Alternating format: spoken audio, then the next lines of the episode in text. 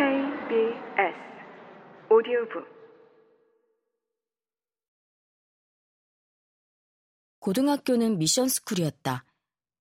선생님 중 수녀님도 여럿이었다.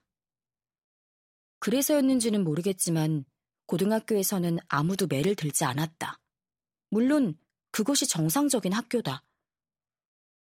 대체로 모든 것이 거짓말처럼 평화로워서 내가 그전까지 경험한 일상적인 폭력은 대체 무엇이었나 어리둥절해질 지경이었다. 게다가 나는 야간 자율학습 폐지 첫 세대였다. 평화로운 일상과 남아도는 시간. 이 두 가지가 충족되면 내 경험상 덕후의 덕질에는 불이 붙는다.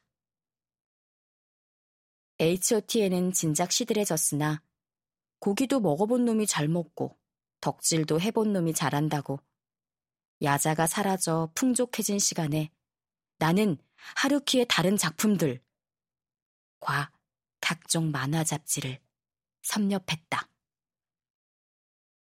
미성년자의 용돈이야 빠나니 대체로 도서관에서 빌려 읽었지만 대학생이 되어 아르바이트로 돈을 벌면 하루키 컬렉션을 완성하리라고 결심했다.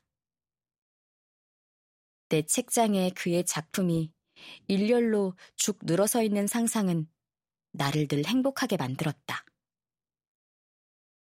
나도 대학생이 되면 바람의 노래를 들어라의 나와 쥐처럼 25m 풀장을 가득 채울 만큼 맥주를 마시고 술집 바닥에 땅콩 껍질을 5cm 두께로 뿌려댈지 궁금했다. 맥주가 아무리 맛없어도 왠지 꼭 그렇게 해보고 싶었다.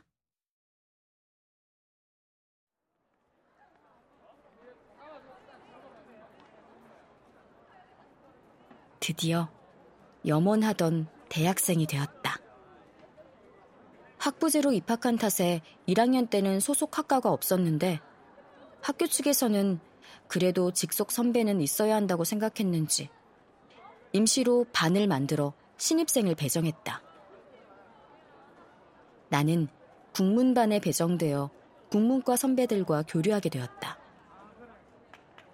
대체로 문학도였던 그들은 일본 소설이 한국 소설에 비해 가볍다고 여기는 눈치였지만 그래도 하루키를 아예 읽지 않은 사람은 드물었다.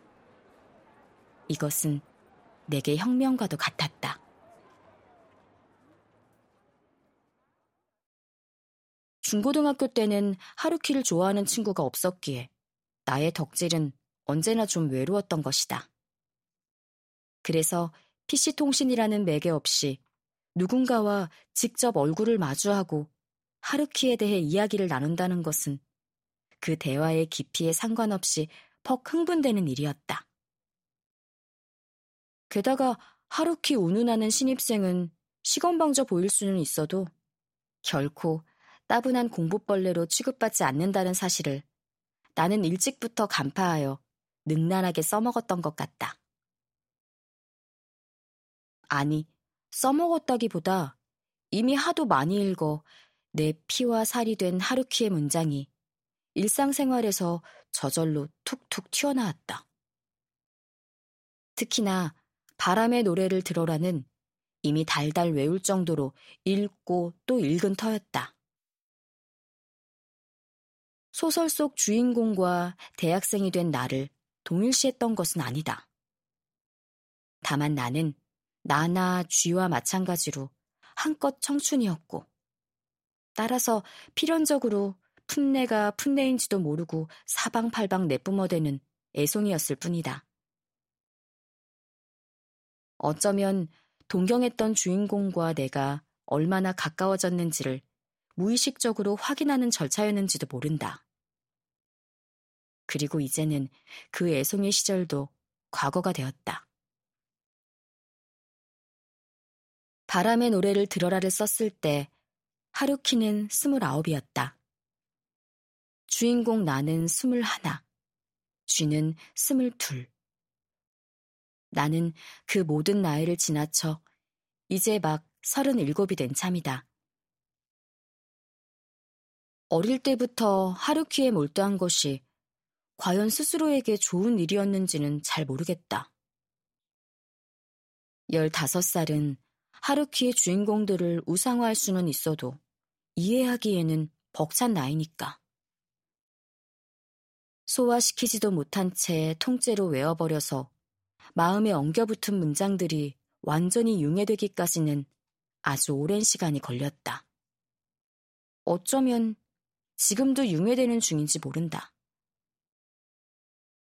상실감과 무력감이 밀물처럼 덮쳐오는 날이면 눈을 감고 고배의 미지근한 바닷바람을 스물아홉이나 서른이 되어 그 바닷가에 서 있을 나 자신을 그려봤다. 그러면 그 상상은 매번 바닥 없는 늪에서 나를 건져 올려줬다. 나의 불완전한 이해 따위 아랑곳하지 않았던 그 느슨한 구원의 손길을 나는 지금도 느낄 수 있다.